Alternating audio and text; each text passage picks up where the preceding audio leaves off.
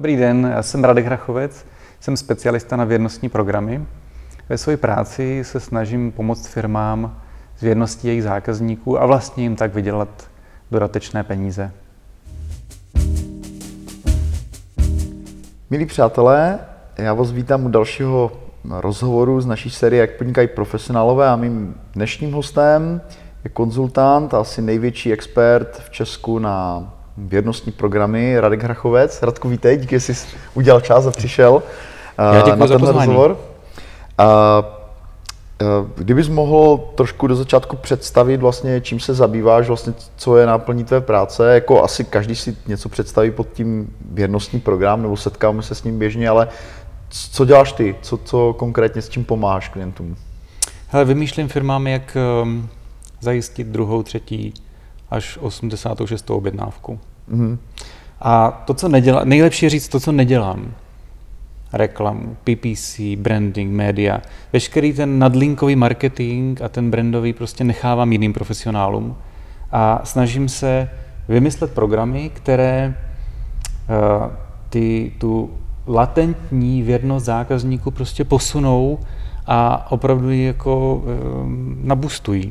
Mm-hmm. Uh, takže ty vlastně uh, se potkáš s tím managementem té firmy, pokud dobře chápu, jo? Vlastně podíváš se, jaká je struktura těch zákazníků, příjmů, podíváš se, kde jim ti zákazníci odcházejí nebo v jaké situaci a jak podpořit ten opakovaný jako nákup, nebo jak, jak, jak řekněme, hmm. jak probíhá ten proces té spolupráce, jo? Jako, jaké jsou fáze, řekněme, té spolupráce, když vezmeš nového klienta třeba. To, co jsi jmenoval, to už jsou taktické věci. Mm-hmm. Hele, nejdůležitější je zjistit, kam se ta firma chce posunout, jak chce ty svoje produkty, služby prodávat a komu. A potom najít takovou tu core skupinu zákazníků, kteří už dneska uh, opakovaně nakupují a nastudovat, proč dělají to opakované chování. Protože jestli máme cokoliv jako vybudovat v rámci věrnosti, tak musíme jako chápat mm. ten, to, to, co uh, se uskutečnilo do posud. A po tom pochopení vlastně se snažím vymyslet nějaký způsob, jak to opakované chování jako rozšířit na další eh, skupiny zákazníků nebo na, hmm. na širší skupinu, tak, aby to ale naplnilo cíle té firmy. Protože každá firma dlouhodobě se chce jako někam posunout. Mm. Třeba i změnit svůj biznis. Nebo, nebo eh, rozšířit sortiment, cokoliv. Jasně. Uh, dá se nějak jako schrnout, eh, které teda vlastně ty atributy jakoby podporují eh, to opakované chování zákaznické, to, to žádoucí, nebo je to u každé firmy jiné? Pokud bychom se ještě bavili tady v té, té obecnější rovině. Dnes jsou dva základní atributy. Eh, spokojenost, protože když nejsem spokojený hmm. a mhm. nejsem vázaný dlouhodobou fixní smlouvou a, a nefunguju v nějakém monopolním nebo oligopolním prostředí, tak uh, mám možnost odejít. Mm-hmm. A ta, ta spokojenost je, já vím, že to je takový generický pojem, jako všichni jsme tak trochu spokojení, ale vlastně člověk, aby chtěl něco zopakovat, ale proaktivně zopakovat, zaplatit plnou cenu, tak musí být opravdu spokojený. A tím druhým atributem, tu druhou nejdůležitější záležitostí v tom opakovaném chování je vůbec e, taková ta elementární potřeba to zopakovat. Přece spousta nákupů je jednorázových. Hmm. Spoustu nákupů my uděláme uh, bez nějakého velkého rozmýšlení, protože nás to vlastně jako příliš nezajímá. Já často uvádím uh, příklad sekačky na trávu.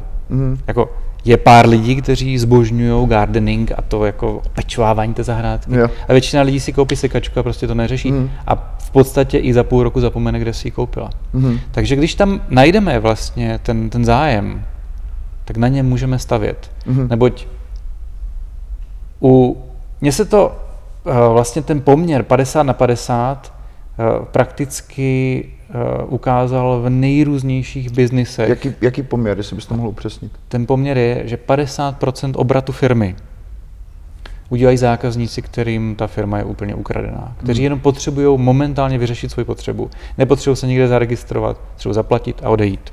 Mm.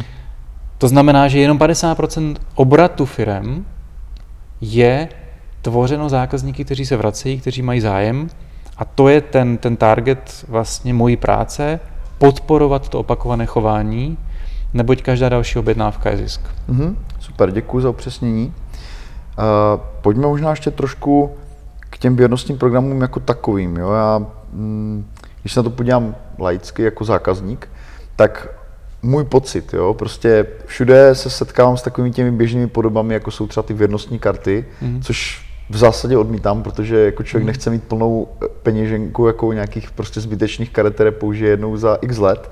A přesto mi to vlastně neustále všude vnucujou, že jo. Mm. A celkově mi přijde, že vlastně tady v tom retailu, že se vlastně jako někde zastavil čas, někde před deseti lety, a vlastně tak, jak vznikaly ty první karty, které zřejmě byly jako velice úspěšné, předpokládám, že to je důvod, proč se to jako neustále mhm. kopíruje. Mm. Takže vlastně jako jak vlastně vypadá moderní věrnostní program dneska? To, jako pořád je to ještě u těch karet, jo? Nebo, nebo co, co jsou vlastně takové ty uh, jako nejmodernější přístupy, řekněme? Víš, tohle to je ta nejširší možná otázka proč, kolem, proč jsme zahlceni vědnostními programy? Protože mm, lidi vlastně, teď myslím z biznesu, ty firmy neřeší věrnost. Oni jenom skopírují něco, co někde viděli. Hmm. Typický manažer řekne, mám shell kartu, chci shell program ve své firmě. Hmm. Neuvažuje nad tím, jestli v jeho firmě ti zákazníci mají schopnost si koupit další sekačku, další něco. Neuvažuje nad tím, co jim udělá dobře, když budou věrní té firmě. Uvažuje nad tím, udělejme to co nejjednodušeji, takže karta body.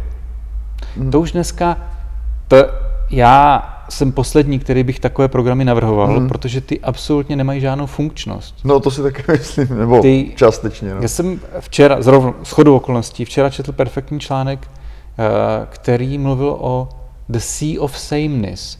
Všechno všechny tyhle ty copy-paste záležitosti, které nás obklopují, vlastně nás úplně jako dusí tím, že, to, že nemají žádnou originální myšlenku, mm. tudíž my vlastně ani nemáme sílu to mnohdy odmítnout, takže to akceptujeme jo. a pak to nikdy nevyužíváme. Mm. Dobrý věrnostní program jde nejdřív po tom chování, takže proč já to opakuju, proč se vracím, a co mi přináší ta služba, ta, ten produkt, co mi to přináší, ten servis od té firmy. Nejlepší věrnostní programy světa jsou třeba jako Amazon Prime. Ty vlastně vůbec už nepracují s body. Ty nejlepší opa- pracují s tím, že se snaží udělat maximum pro to, aby ten zážitek zákazníka z toho, řekněme, opakovaného nákupu byl co nejlepší. Mm-hmm. Takže spíš o, jakoby odstraňovat nějaké takovéhle technické pomůcky, než, než přidávat. Super, díky. Uh, když se přeneseš do své praxe nezávislého mm-hmm. profesionála, vlastně uh, co ty sám děláš pro to, aby vlastně klienti, pro které pracuješ, mm-hmm. vlastně ti byli věrní? Mm-hmm. Protože přece jenom jako ta praxe těch firm, že jo, a jako nás nezávislých profesionálů je trošku jiná. A není úplně. Já se snažím vymyslet tak dobrý produkt, projekt, mm. že mě ten klient bude chtít vlastně zaměstnávat dlouhodobě, jenom na ten rozvoj, na to, na to aby byl tak spokojený s tím, jak to funguje, mm. a, že prostě bude chtít ty moje služby dál. Mm. A používám samozřejmě ty vědnostní techniky. První a nejdůležitější je jsou informace. Zákazníci, kteří se nadchli pro nějaký subjekt, pro nějaké téma, tak chtějí víc informací. Takže svým klientům proto píšu blog, proto posílám články, proto je, je dál vzdělávám. Mm-hmm. Vlastně já jim předávám další informace. Tohle to lidi chtějí. Samozřejmě, že s nimi udržuju kontakt, takže přestože nedostávám peníze za fakturu za minulý měsíc, protože projekt už skončil, tak se jim připomínám a jezdím za nima zdarma, mm-hmm. zeptat se, jak to funguje, s čím můžu pomoct. Když zdarma. máš cestu, nebo prostě máš na to vyhrazený nějaký? Mám na to vyhrazený čas. Vyhrazený čas. Zdarma. Oni chtějí, a to platí absolutně obecně, lidi chtějí, aby o ně někdo projevil zájem i v mezidobí. Mm-hmm. Nejenom před fakturou nebo těsně po faktuře, mm. ale i v mezidobí. A třetí, uh, jakoby ta, ta, ta ta součást té mojí věrnostní strategie je uh, budovat značku, která tu, tu péči a tu věrnost jako má v sobě. Takže prostě ty svoje klienty jmenuju, mluvím o nich, propaguju je, vlastně jako, hmm. jako já s nima žiju. Super, to, to jsou absolutně vynikající připomínky, moc díky. A já se ještě zeptám, vlastně, když bude uvažovat někdo vlastně hmm. o, o věrnosti svých zákazníků, ono hodně často se jako uvádí jako důvod v literatuře třeba a pro posilování té věrnosti i to, že vlastně jakoby náklady na jako generování jako téhož obratu u nového klienta a u stávajícího zákazníka jsou jako zcela rozdílné, že, že vlastně získání toho uh, ano. nového zákazníka je podstatně dražší v podstatě, nebo jako dosažení stejného obratu. Jaký je podle těch zkušeností ten poměr vlastně mezi, mezi, mezi, těmi, mezi tou nákladovostí, řekněme? Hmm, je uh, v každém biznisu trochu jiný. To, to je jasné. A já říkám, že vlastně stálý zákazník je desetkrát ziskovější než ten nový, a to jenom proto, že si to pamatuju z někdy z nějakého článku, hmm. z nějaké literatury, která vyšla tak před 20 lety, protože to byla analýza v Tesku. Jo. Hele, to není tak důležité. Víš, co je mnohem důležitější?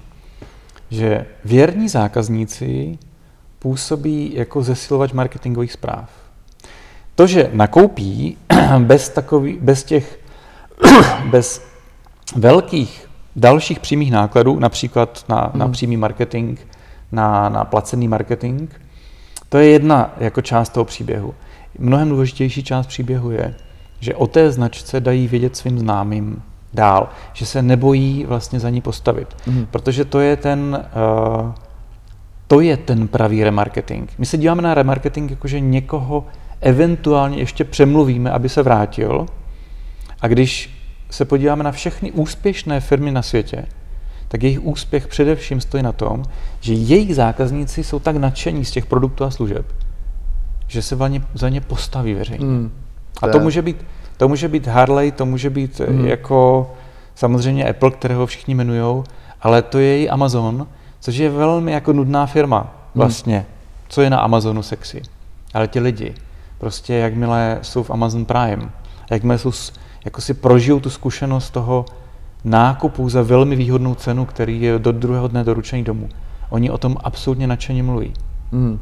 A tahle ta, tahle ta schopnost vlastně dělání marketingu zdarma je podle mě nejdůležitější, proč bychom do těch věrných zákazníků měli investovat. Mm. Děkuji. Uh, když uh se ještě vrátím vlastně k té tvojí osobní dráze. Ty jsi vlastně dneska fakt na pozici jako té oborové, řekněme, špičky, fakt velice dobře o tobě mluví tví kolegové, to je důvod, proč jsem tě vlastně i pozval k tomuhle rozhovoru.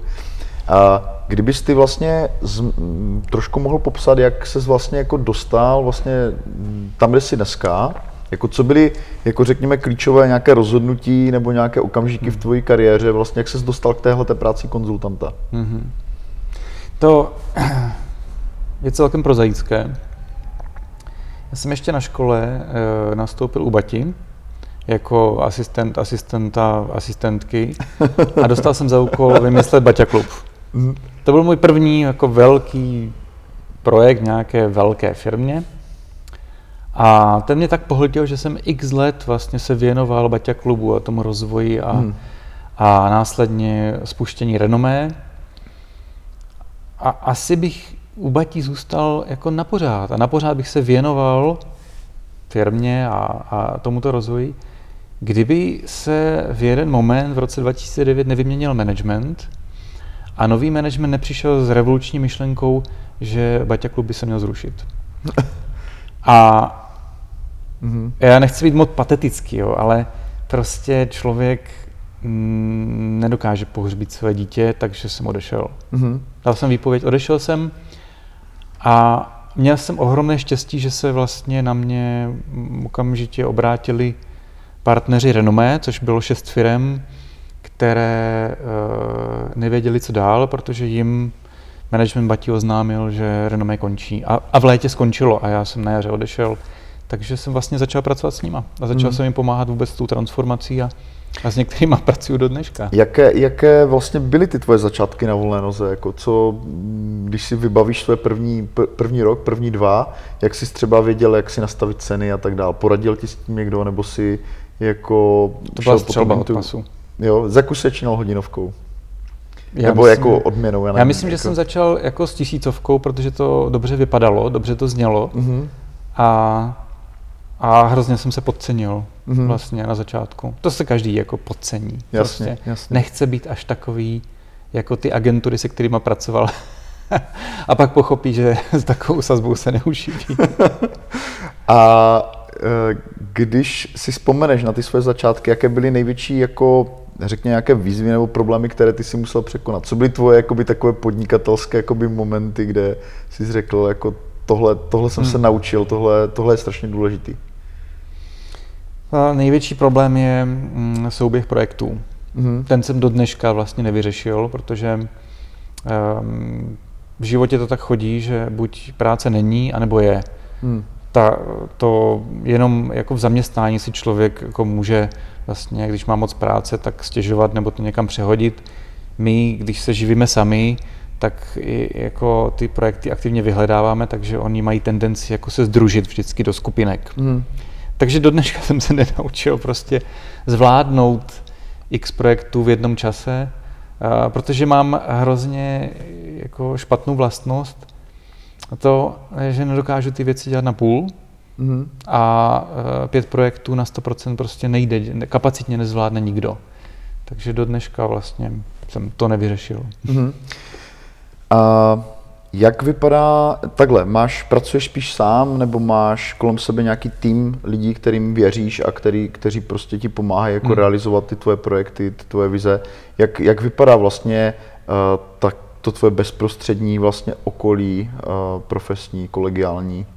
Jak... Já jsem začínal sám. Hmm. Já jsem jako začal opravdu prostě z, ze dne na den, prostě po výpovědi, uh, ale uh, celkem záhy jsem zjistil, že právě ten network, ty, ty lidi kolem sebe potřebují. A ne nutně zaměstnance. Prostě rozhodl jsem se už tehdy, před těmi deseti lety, že vlastně nechci vybudovat svoji vlastní firmu, další agenturu. Ale bez těch spolupracovníků to nejde. A e, celkem dlouhou dobu jsem dělal projekty jako s dalšími profesionály v takových virtuálních týmech. Až jsem narazil na dva svoje partnery eh, v Pricewise, takže dneska já jsem partnerem Pricewise.